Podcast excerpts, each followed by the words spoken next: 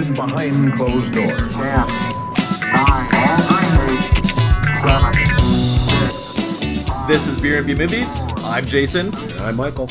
Michael, what movie are we discussing today? Oh, today we're discussing Lake of Dracula.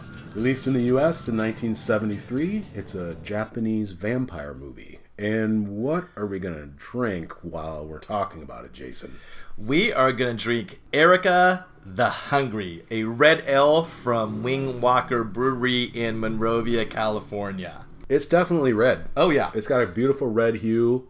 It's got that great balance of uh, maltiness and hops that you want from a red ale. I got I got to tell you, I, I'm enjoying this. I love a good red ale. I think red ales get a little forgotten in the American craft beer scene. Um, so it was great when you when I saw you had this. I was like, oh, perfect, a red ale with a vampire movie. It makes sense. Makes sense, and this is a nice one. I could drink a good good amount of this with some nice pub foods. Well, we got four, so we'll be going through those. and we and we have a Lake of Dracula to talk about. Which you know, right up front, I'm gonna say I did get a kick out of this movie. And one kind of cool thing is that this is not like an overly violent, gory movie. You have children. At what age do you think it would be appropriate? Well, my oldest, and she's a tween, I allow her to watch it. It is a decent, okay vampire film. I do want to say before we continue that I watched on Amazon Prime. It's a subtitled movie. So, number one, forgive me if I mispronounce some of the Japanese names. Oh, we're we're go- we're, we're, we're gonna do our best, but we do not speak Japanese, so we're going by the subtitle. Japan itself doesn't have a vampiric myth. So this is very much a European Bram Stoker Dracula brought into Japan. When I finished watching it, it- could have been in any country this movie.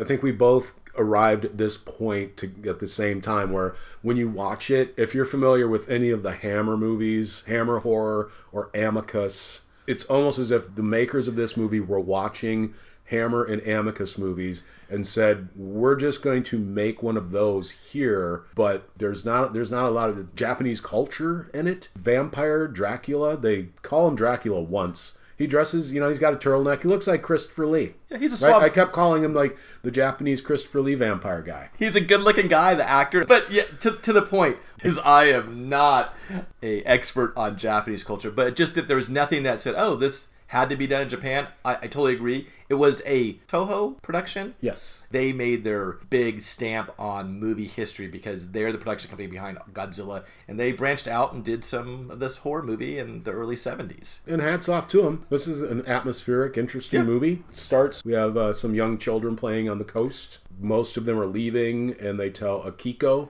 don't linger. Her dog runs away. She chases her dog. She ends up at this gothic mansion. Again, not what you would assume is a traditional Japanese dwelling, but a big gothic mansion straight out of Hammer. And a scary old man comes along, comes out of nowhere. Her solution is she screams, runs into the house. Yes. Which is odd. There's a woman sitting at a piano, and I do have to say, this big fancy house, it's kind of a cheap looking piano.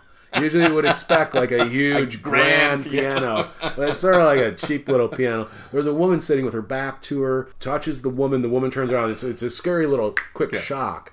Uh, the woman's super pale, looks dead. She just turns real close up on her face, and the little girl screams, and then she looks up, and there's Dr- Dracula. Let's call him Dracula. Dracula, yeah. We're gonna refer to him as Dracula. Yeah, We don't. and- and- I don't think he's at the end. I'm gonna say I don't think he's Dracula, but we're gonna refer to him as Dracula. Yes, because it is Lake of Dracula. True. So, and he's he's standing on the stairs. It's blood running down. He's got the fangs and gold eyes. And so then, boom. That's the great opening. It grabbed me, and we now jump to the present.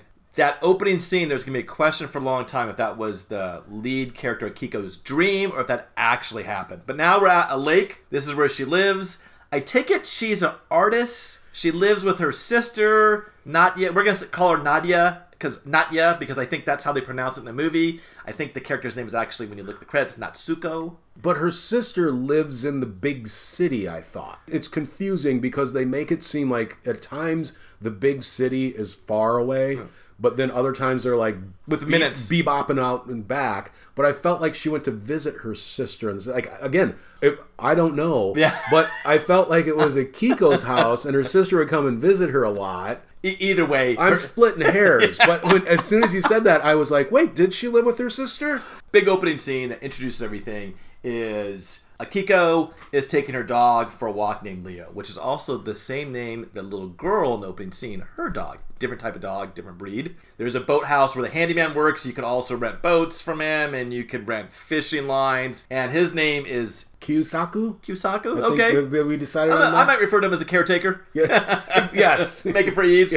She wants him to come that tonight and fix her door. She has an issue with the door. And as she's talking, then a truck rolls in.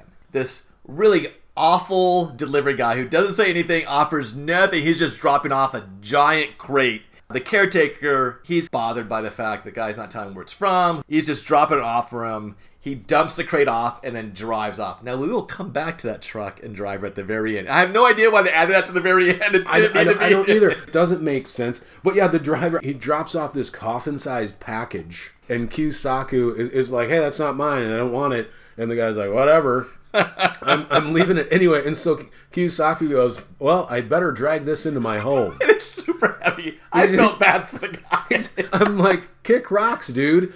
this isn't my package. It does look like a coffin, and I ain't dragging it into my home. the musical score to this does do a good job because as that truck pulls away, ominous music starts out, and you realize normalcy has now ended. Everything that's going to happen after this. The truck's left. There's a box we don't know, but the movie is called Lake of Dracula, and the box is the size of a casket. So we have some hints of what's going to happen. That's a good point on that musical note, but I, I also had that the music for this movie is all over the place because you will you'll get that kind of ominous, and then you'll get some psychedelic weird stuff. Then loungy jazz kind of pops up out of nowhere, and it's very strange. It's just it's kind of confusing. Like they just randomly said, "Throw this in there." They they just did a little little bingo thing or, where they're like, "Oh, I guess we put loungy jazz in for this scene." But you're right. That was a, that was a nice note on that point. So yeah, poor Kiyosaku. He drags it in there and he opens it up, and it indeed is a coffin. And I didn't look into cultural things, but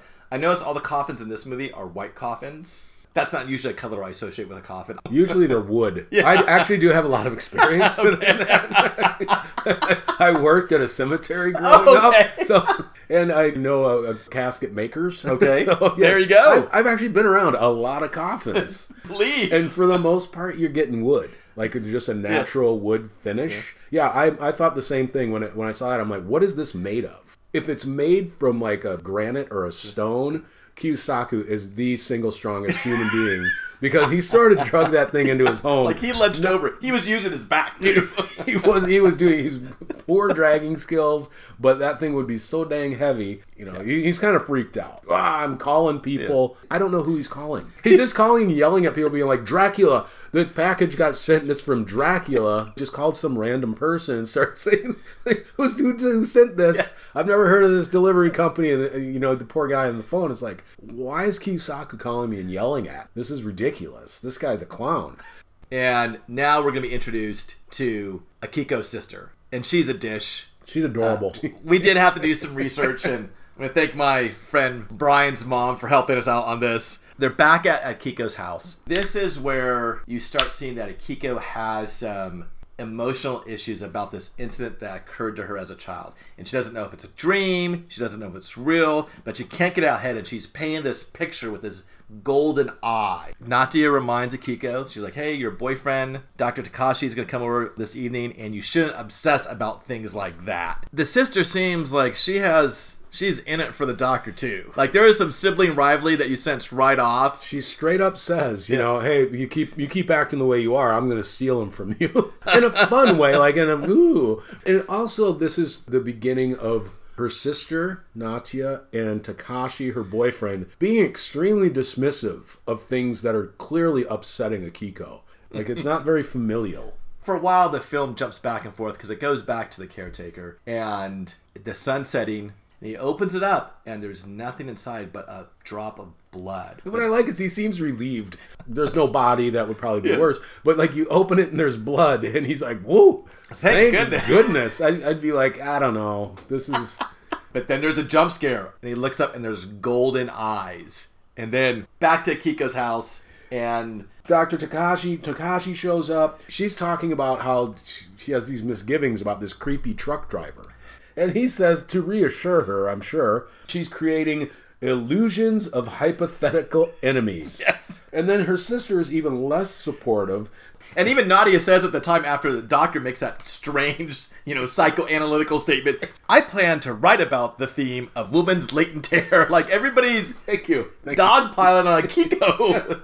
Dr. Takashi, he's not much of a boyfriend. He's a cad. I thought, you know what? Maybe you should go off and be with the sister because Akiko deserves better than you showing up and saying illusions of, of imaginary enemies or something, you know? Akiko, she, she goes, hey, Kiyosaku didn't show up in the middle of the night to fix my lock. And that was the deal. She makes some very questionable decisions. And this is one where she has to go to Kiyosaku's at night to get that door fixed. to get the door fixed. or at you least find out why he didn't show up. I don't know why it's that important. So, and Takashi, being the you know gentleman that he is, he drops her off in the dark, and he's like, "I'm gonna boogie on home." Knowing that she's going to have to walk home yeah, and she's carrying like a covered dish. I don't know if she's like bringing Kiyosaku dinner. She goes into Kiyosaku's, and there's our Japanese Christopher Lee vampire. Later on, we realize he mailed his casket to this area with the intent of getting her, and yet he doesn't make any movement to try it at the time. And she leaves just like with nothing. Like she's able to get out, and nothing happens. And this is something we need to talk about. Every vampire movie has its own set of rules, but there are certain rules vampires seem to live under, or uh, unlive under. And this this vampire has some of those. Supposed to be able to enthrall you, mesmerize you, bend you to it, their will. This vampire can do it with some people, but it can't with Akiko. I'm sure it's just for plot's sake. But for whatever reason, this guy can look at someone and be like, or call them even when he's not there, be like, hey, Jason, hmm. come do this, and you'll do it. But Akiko, no. Vampire is usually super strong. This guy, not so much. He is not strong.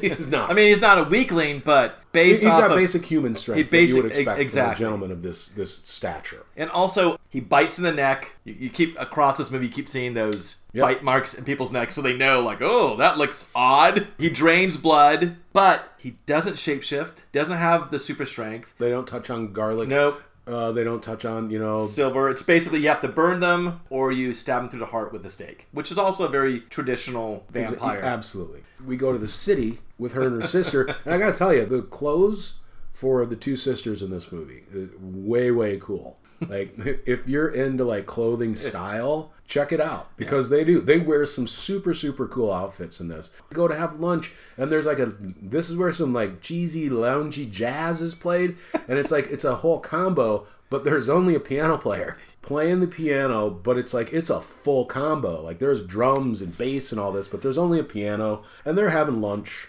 They seem like close sisters. They seem like they spend time. They're shopping. It's almost. It reminds me almost like a montage scene of you know 1970s that or I don't know when that TV show with Marlo Thomas on, but that girl, the mod clothing, Exactly. but that piano sound. Boy, does it trigger something in Akiko. She boom, she has a flashback to the woman in the house, the dead woman drained of blood, spinning around. And and Nadia is she's not very supportive. No, She's not at all. And so her thing is, hey, let's call Takashi and have dinner. I'm Yeah. like, dude, we're not even finished with lunch, and you're thinking about dinner. That was. That's my that's my kind of woman. It's like we're eating a meal and let's let's talk about the next meal. And he, when they call him because they do, he's very excited. Like, let's have steak dinner. Like he is like, yes. but but this is what I love is and again there maybe it's a translation uh, situation but when they do call Takashi at the hospital they're like hey Takashi you got a phone call. They give him the phone. He finds out it's his girlfriend and his re- his reply is oh it's you. That's what the subtitles say. Oh, oh it's you. For most of us, if we said that to our significant other, that there'd be kind of some icy silence on the other end. Oh, it's you is not what anybody wants to hear. Well, a, as a boyfriend, him and Akiko's relationship. He doesn't show any affection. In fact, they don't seem very close or even touchy until the very end, and it's more out of fear where he's protecting her. He doesn't emote to her. There's no PDA. There's no kissing. There's not even holding hands. Yeah. so his steak dinner is rained upon because they have a new patient. Found out by Lake Fujimi. Ooh, and that's he's like, huh, this kind of bothers me because this is where Akiko lived. And so Kiko and Natia, They take a bus home, mass transportation. I was pleased with that. outstanding, outstanding. They were thinking green. But again, it just shows like this disconnect where it seems like at times it feels like the city is far away. And sadly, Leo's missing. and Akiko goes looking for Leo, In the dark, alone, another questionable choice. and she does find Leo. Yeah, and poor Leo is dead. But then out of nowhere, Kiyosaku shows up and he's standing there and he isn't because he used to be sort of like a comic relief mm-hmm. early. He was like this sort of goofy, happy guy, but not now. He's very grave, just doesn't say anything. And she's like, dude, my dog's dead. And then she looks at him and sort of dawns on her. She goes, You did this. And then he smacks her, right? Yeah, he smacks her so hard she hits a tree and knocks herself out. He's like the Renfield character all of a sudden. Ex- Yes, he becomes like the caretaker of Dracula.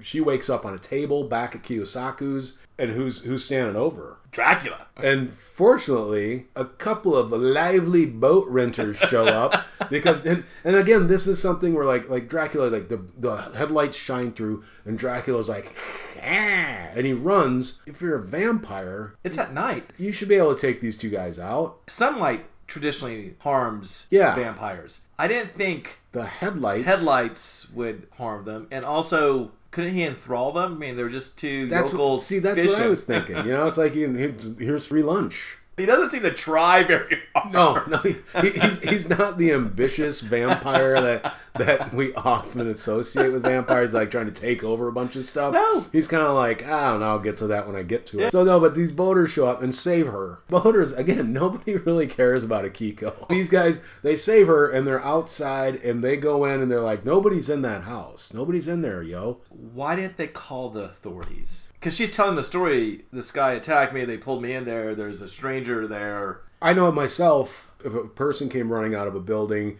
and said, "Oh my God, thank you," these people knocked me out, kidnapped me, Killed my dog. killed my dog, and took me into that house, and I don't know what they were going to do then. My reaction wouldn't be, "Oh, she's crazy," I, you know, and I, and I wouldn't be like vigilante Joe. I'd I'd be like. Um, we need to call cops. Yeah. So yeah, these guys are just kind of joking around and stuff, and then again, bad decision. Just she goes, "I'm gonna go home." Yeah. Walks off into the darkness. Guys, let her go. and they decide that they're gonna fish somewhere else. Ex- That was the funny part. They're like, this is screwed up area. It's a it's a middle of the night. I mean, I, I assume I feel like it's like the middle of the night, and then the, the one says, "Isn't she a bit crazy?" Like, dude, she just said she was attacked. She does get home, and Nadia isn't there. The broken door just keeps banging away. It opens outward. Exterior doors, in my experience, don't open outward. I have not been able to figure out what the point of the broken door is. It's not like it really serves as a plot device or anything. It's just a broken door. And I think it's just to make that atmospheric, scary sound as she's walking through the house because she has all these deep embedded tears from a childhood trauma. Now all of a sudden you hear that door open and shut. She doesn't know where N- Natia is, so she calls Takashi. She's like, ah, you got to get out here. And he's like, what's going on? She goes, I can't explain. I'm like, no, they're really simple ways. Uh, Kiyosaku killed my dog, and then he hit me and kidnapped me. I'm like, that's not that hard to explain. But then that's her, her sister shows up on nowhere. She said she was out walking around the lake. Yeah, like what? She grabs the phone, and her and Takashi have this fun little conversation about how you know she's crazy and impossible. Akiko, She's just upset that you didn't make the steak dinner. and he just goes like she's impossible and, and again i'm just like this woman has nobody in her life who truly cares sadly the the person who cares for her the most is the vampire. That's That's his- true. That's a crummy life. His is, his goal is to get her. He- He's like, I want to marry her. I'm, th- th- that's his goal. Nobody else in her life cares for her as much as this undead being. And it's kind of sad. Watching it so many times, I really feel Poor bad for this woman. Yeah. They have a really interesting conversation, and I think some of it has to do with the translation. Akiko tells Nadia that Kusaku, the caretaker, tried to rape her. Now, like we said, we're watching the translation on the screen. And Nadia's response to that is, well, his eyes always did shine when he looked at you. Heh, I'm going to bed. Like she shirks her arms and he's like, ah, I'm going to bed. And I'm like, what kind of sister is that? Or what kind of person when someone says, Yes. someone just tried to rape me? And she's like, well, I'm going to go to bed now. Doesn't Like, surprise me. Yeah, it doesn't surprise me. She's like, doesn't surprise me. His He eyes you. did shine. He Yeah. really did. Yeah, that's really not what I needed to hear. She does just pop off, have fun, be by yourself with the banging door, the bang, the old banging door banging away. But maybe it's a translation thing, but it is almost outright upsetting. Then we're back at the hospital. Dr. Takashi's there, and Dracula kind of meanders into the grounds of the hospital outside with his long scarf. turtleneck. And the farmer's daughter, who they brought in with the missing blood loss, she gets up and her hospital gown is a super short nightie. What hospital is like, you know, we get our gowns from Victoria's Secret. That's my same thought when I saw it, Michael. I'm like, wait a second. Yeah, she just gets up and it's a micro mini gown. It was just something you would get out of a catalog to be like, hey, you know, we're sort of sexy, but not super Yeah. sexy. We're not perverts. we're just kind of sexy. She gets up. and It's actually a creepy moment. She's walking down the hall. A nurse goes, Yay, where are you going? And she looks over her shoulder and kind of smiles. And it's really creepy. It is. Do you think Dracula was calling her to like come out, hey, come out and be with me? Because she goes out, she's on an outdoor staircase, and a security guard, somebody comes and confronts her, and they kind of tussle a bit, and then she she just falls right off the stairs to her death. Was Dracula there to kill her? Did he didn't plan the little altercation with the security guard? So do you, what do you think he was doing? I think he was calling her in the original Bram Stoker's Dracula. He had those other vampire women who lived with him, and I think that's what he was after. He wanted Nadia. He wanted this woman. He was going to have an entourage. I think the death was he, it was unexpected. And maybe maybe it was just to tie up a loose end. They're Yeah. like, we got to do something with this character. Wasn't she a vampire already? When she turned back and looked at the nurse, didn't she have fangs? No. Okay, because that's my question of where sometimes he bites people and they turn into a vampire. Not yet. The, yeah. the one thing we know is that this guy drinks blood. He drinks That's blood. The only concrete thing we know. and sometimes you might turn into a vampire, and sometimes you're just enthralled. Because if you get bitten, isn't it traditionally you're owned by the vampire? But if you drink the vampire's blood, Then you turn then you into a vampire. become a vampire. Akiko, back at her crib, she finds the door. She had tied the door shut, but um, don't want the raccoons getting in. But she finds it untied, and then she spies her sister walking trance-like outside. And this is great because she does all these things like, I'm going to go walk home in the middle of the night. She's doing this all, all the time, but when it comes to her sister, she runs through the woods to chase after her sister. She quits really early. So maybe their sisterly bond wasn't quite as strong as I thought.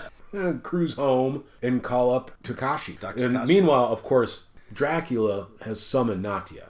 Farmer's daughter at the hospital was a no go. Her, her and her nighty, and her, and her sexy nighty, that went sideways a little bit. I just, for the life of me, I, I couldn't figure out why didn't you just do that with Akiko, dude? I mean, did he want her to turn herself over to him with with her free will? When you stand back and watch it multiple times, he hasn't been vampire in a long time. he doesn't have everything worked out. Instead of having this broken door follow us around the whole movie for no reason, why not come up with a reason why Akiko, like, oh, it's her artistic temperament Yeah. or something? So at this point, also, Takashi has suddenly he's done a 180 where he used to just be like, yeah, you're having dreams, your dreams are dumb, and you're not, your pain is not worth my time. basically, he becomes Von Helsing out of nowhere. Just a switch flipped, and he's now just way into this. He's like, it's vampires. After that night, he shows up the next morning. He's honking his horn. Nadia does come down and say, "I wasn't outside. Like you must be lying, lying again." The doctor says, "Hey, it's not like the two of you to fight. They seem close, but there's clearly some friction between the two of them." He's exhausted. his patient died last night. He doesn't go into details like that she fell off the building. Yeah, I can't explain. It's like these are simple things. It's like, yeah, a patient woke up and fell to her death, and now, Yes. and now I believe in vampires. so they take a walk, and he really unloads her about the death at the hospital and how much it impacted him. He's now concerned that something's going around at the lake, and he's like, "Let's go and see Kiyosaku." And they walk there, and he totally gaslights Akiko. He's like, "What are you talking about? I didn't do anything." Who was who was that man? And he's like, "It's my master." And I know your master well. Yeah. I mean, again, I know your master well, and he goes, he's changed. Yeah. He's like polishing a fishing rod or something. He's like, I'm busy. Leave me alone. and he's like, "You're right, Kiyosaku. There's something going on with this guy." He used to just be creepy and annoying, like in a bubbly way. Now he's just reticent and creepy. And when they get back to the house, and this is my question to you, Natya says the hospital called. I know it's your day off. You have to wake later. Was she lying? 100%. You know, that was a whole setup. That was a complete lie. It was, a, and and she appears in the door, and it is downright scary. She is becoming a vampire. Her, she's so pale. She's just standing in the door. Her eyes. It that is like a chilling moment. She goes, "Hey, that was the hospital. You have to work." And he's like, "Ah, darn, it's my day off." And a thunderstorm rolls in as he departs, and you hear the lightning and the thunder because bad things happen in storms. Yep, I wrote it's a nice little trope they use where all of a sudden it's like as she's saying it, it's like lightning and stuff. When he leaves, Akiko goes back in. And there's there's Dracula. I didn't know he was an art critic. He's like, uh, I sound like you're painting. It's a first-rate work of art. The fear felt by the artist is portrayed so vividly. And that's how you win the heart of the woman you're after.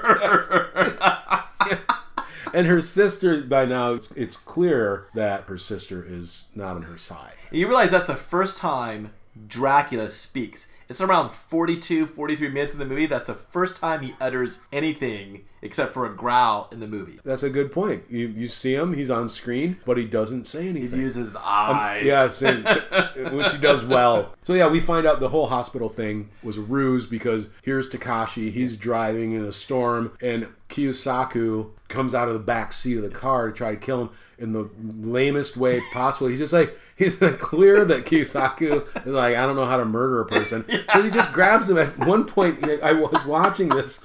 He just grabs him by the lapels. He's just shaking the lapels of his jacket. They pull over. Kiyosaku's like, well, look what I found. A wrench. crescent A wrench. crescent. Which is important to note because it's a, just a metal crescent wrench. It's a lightning storm. Yes. It's a big rainstorm. So when he gets out to chase Takashi, he puts his hand up. It's lightning that kills Saka. Kiko, meanwhile, she's in the house. She's running from Dracula. He's chasing her, but he can't catch her. He's like tripping up the stairs. It's boy, this Dracula. I mean, vampires are scary, but I'd be like, ah, I'm not really scared of this guy. I'm, I'm like, I'm just gonna beat him up. and she hides in this wardrobe. And he comes up and he gets her and pulls the old no reflection trick. Yes. Because she peeks out of this wardrobe and she looks in a mirror Doesn't see and there's no one there. And she goes, "Oh, the coast is clear." Well, she gets out. No, it's not, because he's standing there. He's like, "Gotcha!" Yeah. really great gotcha moment. Real quick, this beer is making me hungry for No, it is. for more beer. And it's a good point to, to stop and talk about this for a second. I want to read what's on the beer can because I, I it cracked me up. It says Erika the Hungry, legendary Viking warrior queen, ultimate frisbee champion, and beer connoisseur. Erika the Hungry is renowned far and wide for her legendary feats of athletic prowess and exuberance. We created this ale in her honor for enthusiastic celebration. We started by brewing a traditional red ale with some carefully kilned red malt and then dry hopped using Chinook Chinook, yeah. and Warrior to create a bright, fruity aroma as a counterpoint to its rich malt character. I'm loving this. Yeah, I do. And, and I'll tell you, it's not warm, but as the temperature came up a little bit, just it opened up a whole new horizon on this beer. I stopped by this brewery by accident. I know that right now it's hard for places to be open, and I was just looking, my wife and myself, on Sunday to find a little brewery to buy something. And I said, "Hey, there's a couple down here in Monrovia. Let's stop in." The the maltiness is just I, I love a good malty beer. And, and this thing has it. This is something you want like a big tankard, and I really just want meat on a bone. you know, I just want to be grabbing Like a somebody. Viking, like when you think of a traditional I Viking. kind of do, and it, I just kind of want to be indulgent. Like it's there's just this richness to it. And I love that we chose this beer because of the red, because of vampires. We had to, you know. I, I thought a Japanese beer would be too on the nose. Cheers again. Yeah, cheers. Thank you. This is this this is your pick, and Yeah. this is a. I'm digging this beer. 4.6 ABV, so, you know. Just for day drinking. Yeah, for you day day, wa- for you day walkers. Yeah. Back to the movie. She's stuck. Dracula's there in the room. That reflection tricked her because she didn't see it in the mirror. But then Dr. Takashi shows up. It's just him showing up and she running, and the Dracula and Natia decide, okay, Too much for us. too mu- and I'm like, This is- really? You're not even trying.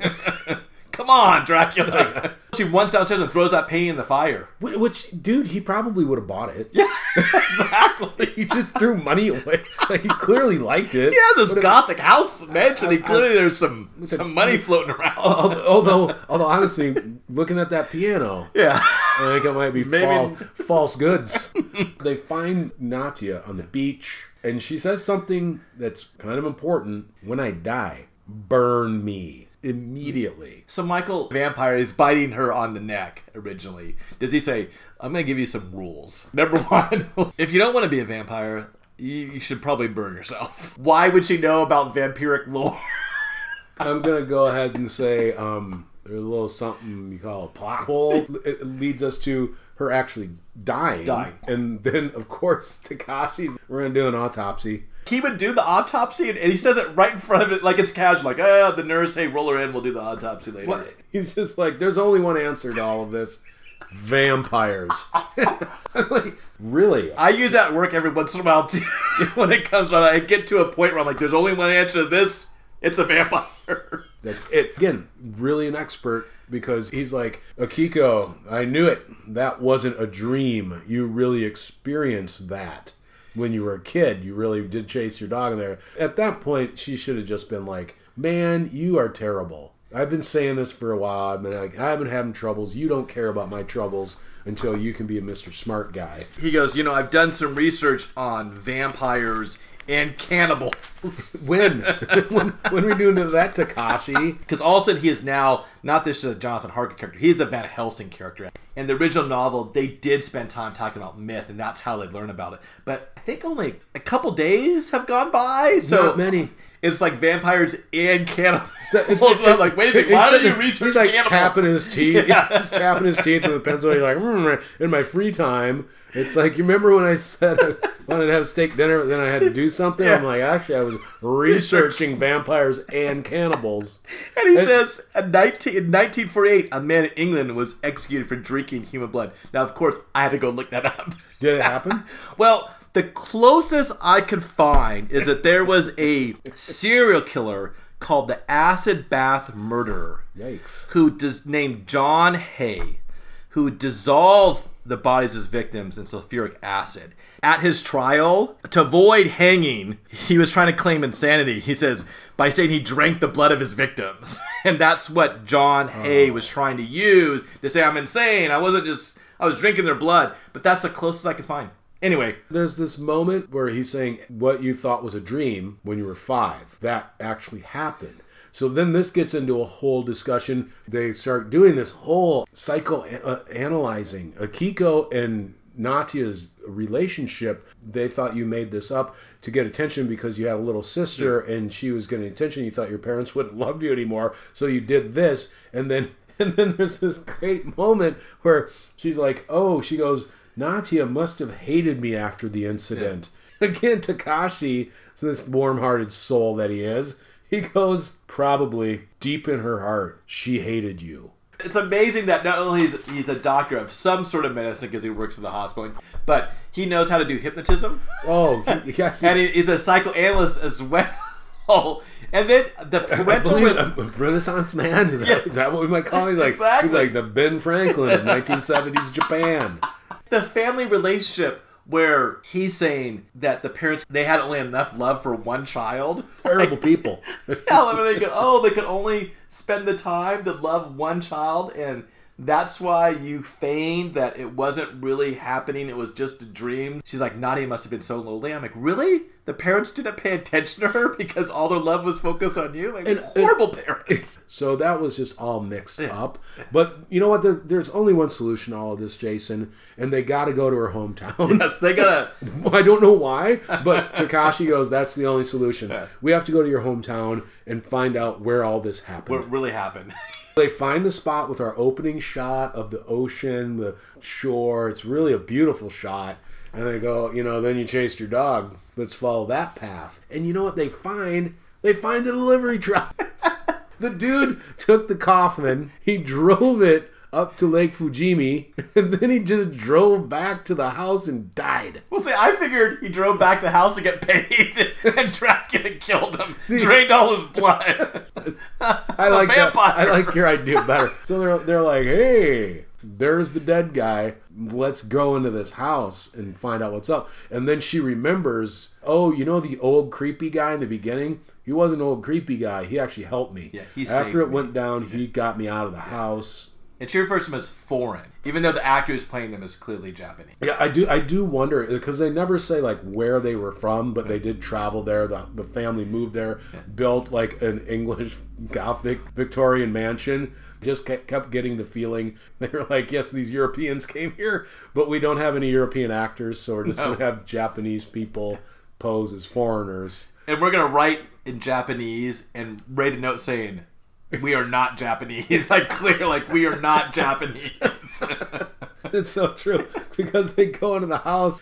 Oh, there's the cheap piano. and it is like one of those Hammer films because there is a knight's armor and there's stained glass. Like it is a gothic mansion right out of one of those Hammer. Films. It- it it- is not Japanese. One hundred percent. Again, the, yes, the the suit of armor is clearly like from the British Isles. So we're like, oh, they're foreigners. They're supposed to be what English.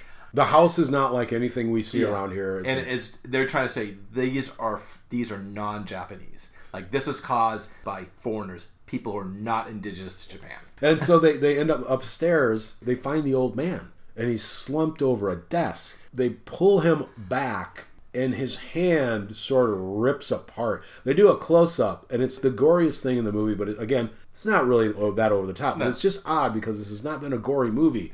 But it was like the, the makeup guy said, I've got one cool trick. The hand rips apart, and he falls over. He's dead. So the old man falls over, and they're reading the ledger, and we find out We find out a bunch of bullet points. One number one, the vampire has been feeding off me every night. Now I'm thinking until he died, because I'm not sure how much blood he's taken out. But if he's feeding me every night for 25 years, Hey, I'll tell you what. If his blood is anything like the Erika the Hungry, he's not lasting a night in my house because this, this thing's going down way too smooth. and then big reveal, the vampire is my son. And another reveal, I am not Japanese. so he's writing this. So it's the old man. He says, My father built this place in such an isolated locale because he knew he was descendant. So it's not the man's father. The vampire's grandfather also was not a vampire, but he knew he was carrying this trait. The old man says, My father had a normal life. I had a normal life, but then the blood trait struck my 25 year old son. He assaulted a woman he loved, and I had to lock him up. And he goes, I saved the little girl and his dog. I love my son anyway. All these notes are all written in Japanese. It's like whenever I'm doing a journal entry or anything, I'm like, I make a point of going, I am not Brazilian. I am not. really clear. Yes, yes. I'm not Lithuanian. Yes, just I'm so not you know. Scottish. Just, so you know. Just, just- lay it out. Want to get that out there. First thing, really important for me to articulate this. this does change that vampire myth where it sounds like vampirism is an inherited trait and it could go generations. Which I think is actually cool. I, I would have liked to see like that would be more explored. That's a really cool idea that it can be latent. Yeah. And just be there. You're like, oh, I lived a fine life. Life. I didn't, you know, get I didn't suck anybody's I blood. didn't get the vampire bug. It didn't come up, but then all of a sudden maybe your son or your daughter has it. Like that's kind of a cool idea, I think. Yeah. That it's just sort of like a gene. But then Dracula shows up, and that's when we find out the really creepy thing is that he, he's like, Hey, that was me when you were five. And you're gonna be my bride. If my dad hadn't saved you that day, you would have been my bride then. It's so pervy because they don't explain, but we do have to assume in most vampire stories, whatever age you're at when you get turned into a vampire, you stay at that age. Absolutely. So if you're 80, you're going to be 80 for eternity. If you're 10, you're going to be 10. So what we have to go with here is that he's not just a vampire, he's a pedophile because he would have turned a five year old girl into his bride. so wrong. I I believe that was one of the plots, or one of the various plots in Anne Rice's interview with the vampire. In the movie uh, Near Dark, you have the young Josh Miller. His character is a young boy, like a, a teen, and he's just like he's like hundreds of years old, and it angers him because he's never gonna grow. He's Yeah. like I'm always people are always gonna look at me as a little kid. Yeah. So as Dracula is saying this, Takashi, who went from non-believer to 100% believer and expert in like a day and a half, he goes, you know what? You're not really a vampire. They don't exist. You're just a nut job Who understands how to hypnotize who people? hypnotizes people. And I guess he can hypnotize them to have fangs, yeah. which is a good good skill. It's just a weird change in him. Nazi is also there. No, why not? Throw her in. She's, got- a full, so she- full on vampire now. And she's got her she's got her own coffin. Then we get to the big fight. it goes back and forth. Dr. Takashi, Dracula, they're fighting on the edge of a banister on the second floor. For the first time, you're like, oh, well, maybe the Dracula does have above par strength, not super strength. Or Dr. Takashi, he's just not that physical. Dracula is big on the backhand. His fighting style is kind of just to grab your shirt and swing backhands at you, just backhand you in the face. The banister is Yeah. cracking a little bit, and you're going, "Oh man, what's going to happen? What's going to happen?"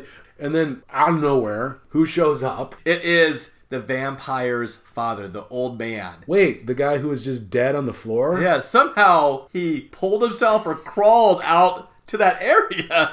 I don't know how he did it because one of his hands is kind of gone, right?